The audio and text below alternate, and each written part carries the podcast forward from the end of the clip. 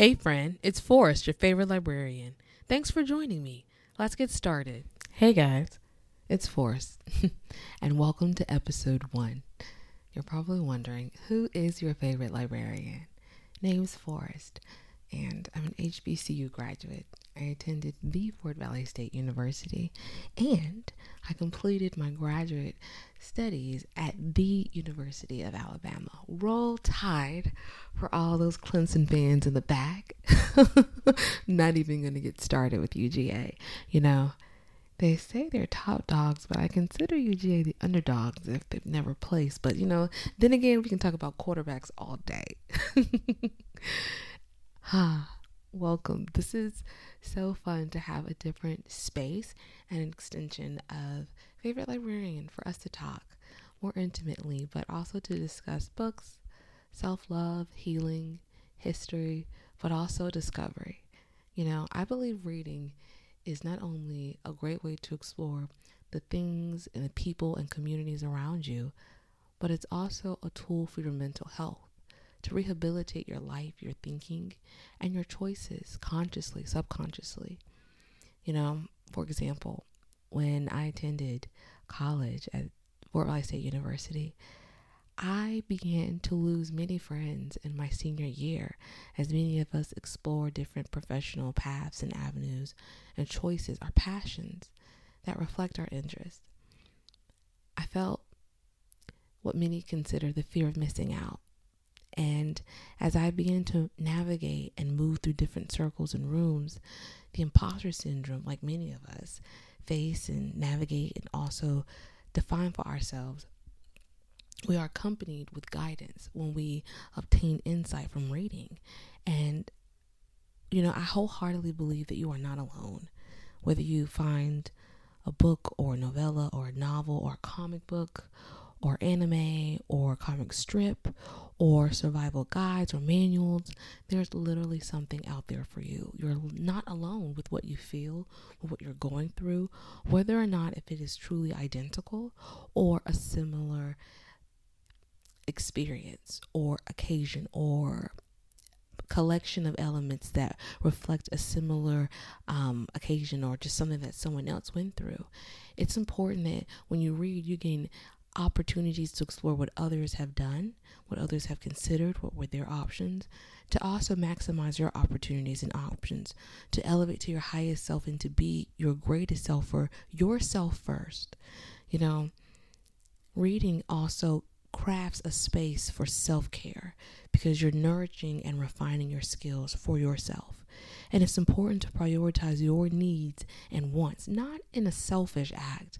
And many of us, because we are so used to and have always accommodated others' needs and anticipated them, prioritized them, and met them, that showing up for ourselves is oftentimes difficult. But reading provides you, in a subtle way, small ways to explore your interest. As that's something I want to encourage today with this first episode. As you get to know me, I also want to get to know you. And when we discuss reading, many folks sometimes are prideful to say, oh, the last time I read a book, or I don't like reading, or, you know, I really just don't have time for reading. You know, on the inside, I somewhat chuckle, but on the outside, I meet them where they are. And I simply ask, what are your interests? What do you like? From there, we can start. And from your interest, you'll begin to explore things that you like, what you're interested in, what your everyday or day to day is going to be included in. Your routine will include 10 minutes of reading. And that's something I encourage to build your reading fluency.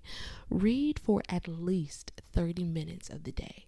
And for many of us who to whom have not read in a moment or have developed a, a reading schedule or fluency that is consistent to what they'd like, I encourage you to start small.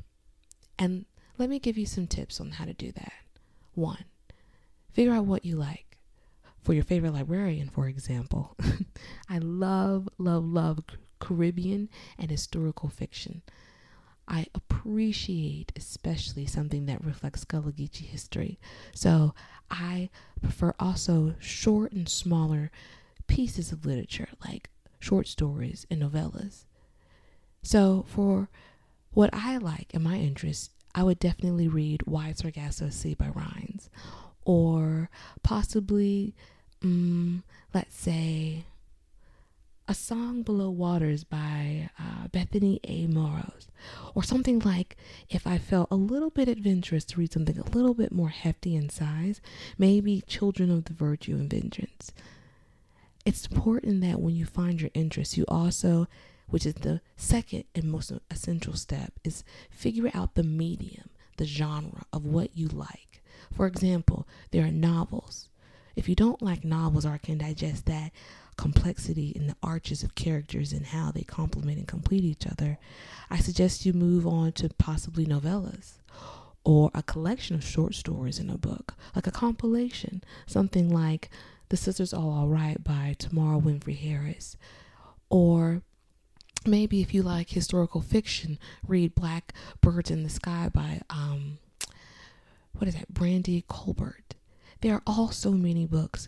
Now say you wanted to read something that's more casual, something that you can pick up throughout the week and not necessarily digest every day, but still feel that same um genuine, authentic connection to what you're reading and the narratives that you are intimately um, exploring, you would want to read something like Honeypot by E. Patrick Johnson, to whom I adore. First of all, let me say he is one of the greatest contributors of LGBTQ plus history and particularly a great illustration and archivist, a preserver of black queer, black and brown stories, regardless of where they are um, among the spectrum.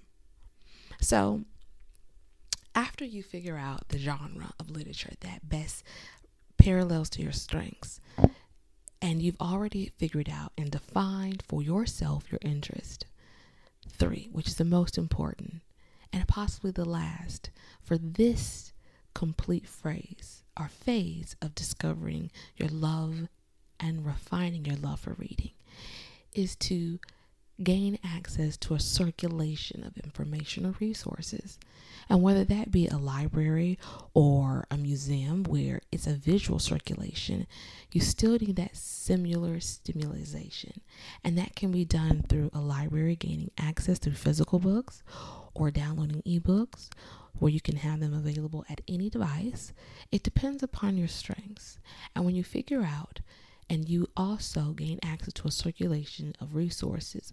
There are professionals there, library professionals, library or information professionals that will assist you, similar to mental health professionals like a licensed uh, professional or therapist. There's licensed librarians like myself that are here to not necessarily enable you, but to empower you through in the model teaching a man or woman or any folk along the spectrum how to fish. And so I want to guide you and restructure how you conduct your research, how you preserve the information you use, and also how you apply what you use. You know, friend, when I say you're not alone, it's because when you open up a book, you open the door and gain access to a community and to a wealth of insight. But you carry on and out a robbery of justice for yourself if you do not apply what you read. Consider and imagine yourself as a sponge. When you close your eyes after you've read a chapter or a portion of the book and you're done for the day, consider yourself a sponge. And what you've just obtained is a specific color.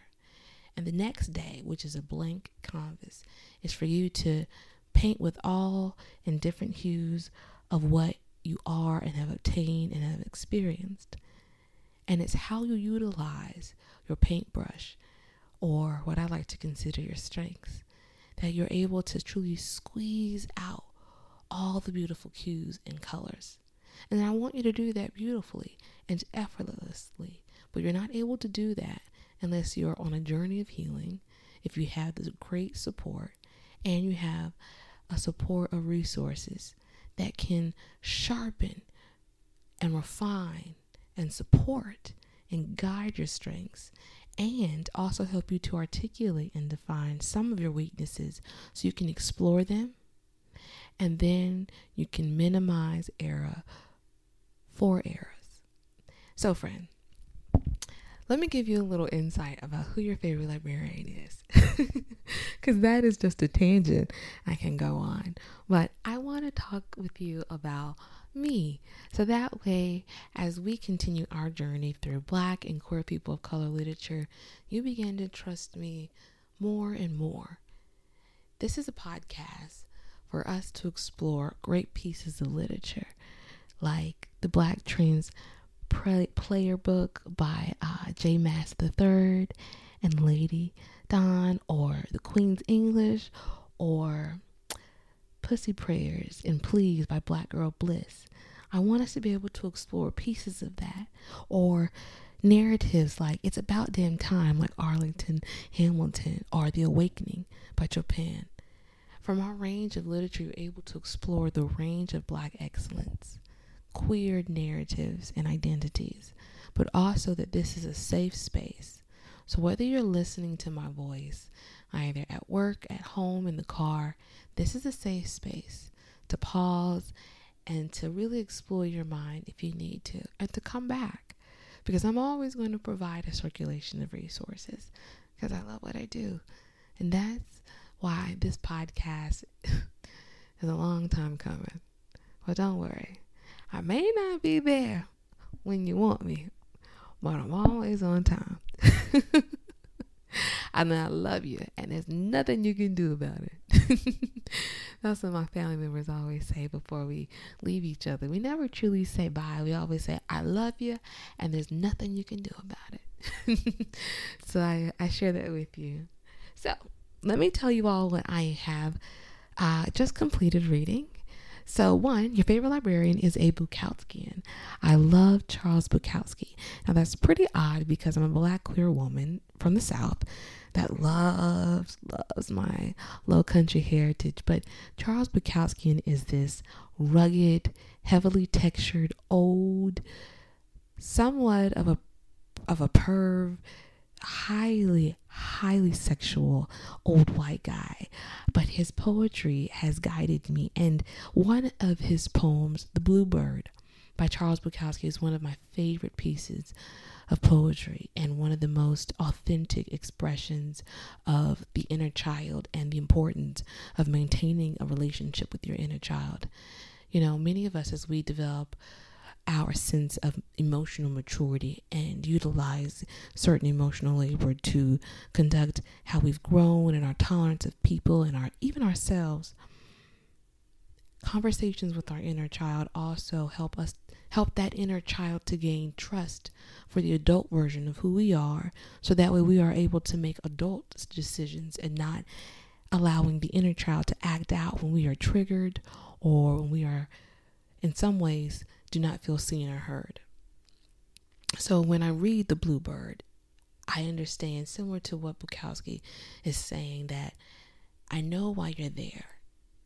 And I know that I do not do the greatest effort to maintain a health healthy relationship, but I do what I can and each day as we live together inside of this world inside of our cage. There is a sense of freedom as I see you, and that the world may not see you, but through this vulnerability and transparency and visibility, you are alive and you are well. And just in the sense in the last lines of many of the stanza, he says, It's enough to make an old man cry, you know?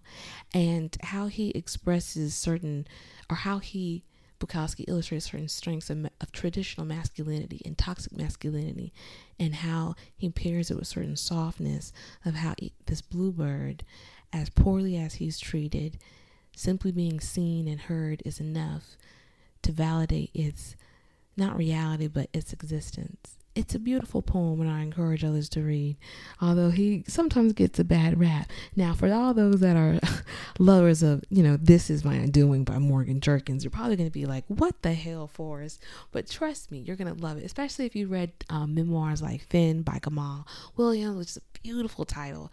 It illustrates a great illustration of, you know, black masculinity as it elevates from adolescence to young adulthood to adulthood and how certain pillars in the, our community our African American community here in the United States are essential not only to the black family ideology, rhetoric, standard, and structured, but how black mentors come in shapes, variations, struggles, and that people are flawed. And that how we view someone is sometimes the attachment that weighs us from being able to be freed from things that hold us down. And you should definitely check out the book. It's called Finn by Gamal Williams. So, um, so what I want to encourage you all because we have just hit our half mark in my podcast. So, let me give you an overall view of what you can expect. Because, like any relationship, I want to go ahead and list out some of the things um, I can bring to the table and some of the things you can look forward to. That way, we build this comfort and this trust easily, brick by brick. So, one, every week you will have conversations with me about great pieces of literature, but also what I read. And I will highlight at least two to three pieces of black and queer literature. But I also want to talk about some of the pieces of literature that I've applied to my life and examples to provide you real life examples of how what you read can truly benefit you and how it can shape or structure your life. Because it's one thing to promote literature, but it's another to show you other examples, not only personal, but are plausible. Three, I want to also cultivate a safe space. So remember, friends, share, like, this podcast is available everywhere. That's right. Apple, Google, audiobooks, everywhere. Podcaster, everywhere, except for YouTube. Because, well, your favorite librarian may end up on YouTube before you know it. Stick around with me, kid. You're in good company. And four, have fun. But most importantly, the last rule, the last rule of my podcast, and overall theme, is to be kind to yourself, as reading is one of the greatest ways for self care, love, and maintenance. And I believe in that. And regardless of how you identify where you are economically, social economically, mentally, romantically, reading is a place not where you can escape, but where you can be seen and heard, and also where you're able to put in the work. And reading, similar to the work that needs to be conducted and completed for your mental health or your mental rehabilitation, reading provides you an opportunity to conduct the work for your growth and individual elevation. You know, when I say elevating to your highest self, is because there are versions of yourself.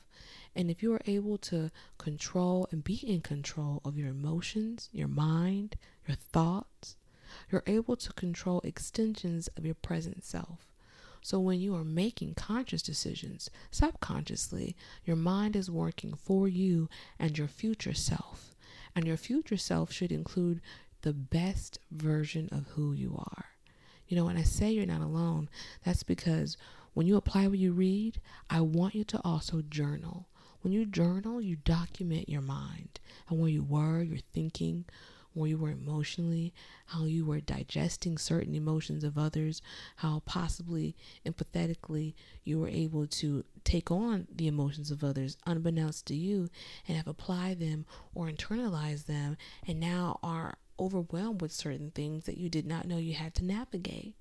So when you journal, similar to when you read other people's narratives, you're able to read your own and other versions of yourself as they communicate their interests, their passions, their strengths, their difficulties, and what they are struggling with.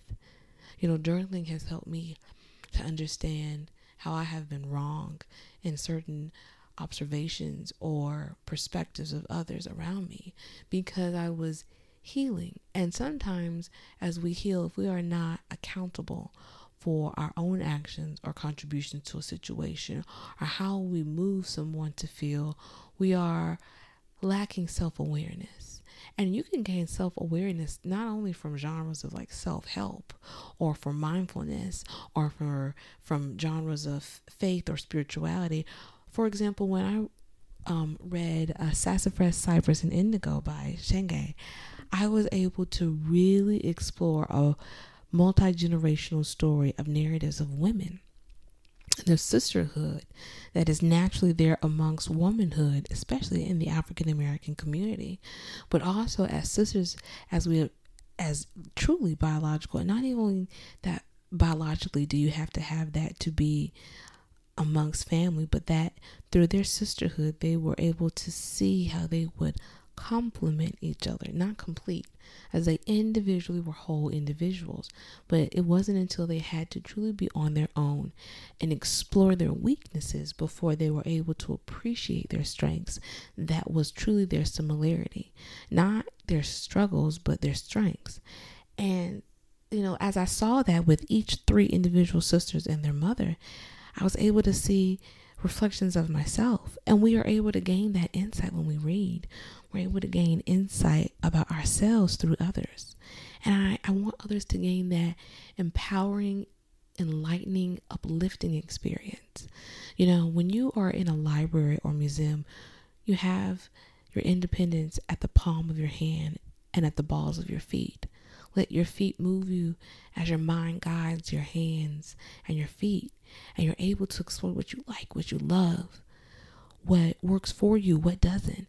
And from that experience, you're able to take that and apply that in the real world. It's like free education, it's like Hard Knocks University, literally. And many people snub the importance of reading when they say, Oh, I haven't read, or in my mind, when you hear someone, and when, especially after hearing this podcast, when you hear someone say, I hate reading, or I haven't read, or I can't remember the last thing I read, explore, or if you have the availability mentally, emotionally, explore their interests with them. Ask them, What do you like? Oh, you like that? Oh, I've read a book like that. You should check it out. Oh, there's an online comic book strip about Persephone. You should check it out if you like Greek mythology. Oh, you like Afrofuturism? Say less. Octavia Butler. Oh, you don't like reading Octavia Butler? It's too long, it's too deep, it's too complex to digest in a week or a month of what you're willing to commit to. Say less. There are graphic novel adaptations of Octavia Butler and other great Afrofuturistic and and science fiction and fantasy authors and when you say this, when you provide this information, you are circulating it to others, creating, in a sense, a greater library unbeknownst to you, opening access. You know, when you read, you gain insight, almost like a tree being nourished with water. But when you share information, you're not a gatekeeper, you're a key maker. You're creating access. And how someone chooses to use that key and duplicate it is up to them. But as you become a great example for the greater good of greater humanity, you further push illustrations of how humankind is not on the edge of sensibility, but that through sense and sensibility we are able to help one another, be a friend to man. So, I think I've had a great time with you. So, let me give you a book to look forward to, something that you may want to read later on or until we meet again. First of all, let me repeat some of the books that I've mentioned throughout this podcast. One, Honeypot by E. Patrick Johnson. Two, Wide Sargasso Sea by Jean Rhymes. The Poetry of Charles Bukowski, particularly The Bluebird by Charles Bukowski. Blackbirds in the Sky by Brandy Colbert. As the Wicked Watch by T. Hall. The Sisters Are All Right by Tamara Winfrey Harris. A Song Below Water. Bethany C. Morrow. Children of the Virtue and Vengeance, Adeyemi. Pussy Prayers and Please by Black Girl Bliss. It's About Damn Time, Arlan Hamilton. And now for some additional titles I think you will surely enjoy. The Queen's English by Chloe O. Davis. Kinky Roots by Ingrid Arlington. The Black Trans Prayer Book by J. Maas III and Lady Dane. Black Sun by Rebecca Roanhorse. And anything by Zora Neale Hurston. As with your favorite librarian, we honor our elders. So, until next time, friend, I truly have enjoyed our time, this space, and wherever you occupy and whatever space you do, remember, you are not alone. There is something for you. As always, this has been wonderful and fun. Remember, friend, you are not alone. There is something for you. Continue to read. And if you need more Black or queer literature, check out my website, favoritelibrarian.com, or my Instagram, favoriteLibrarian. Until next time, continue reading and prioritize your self love.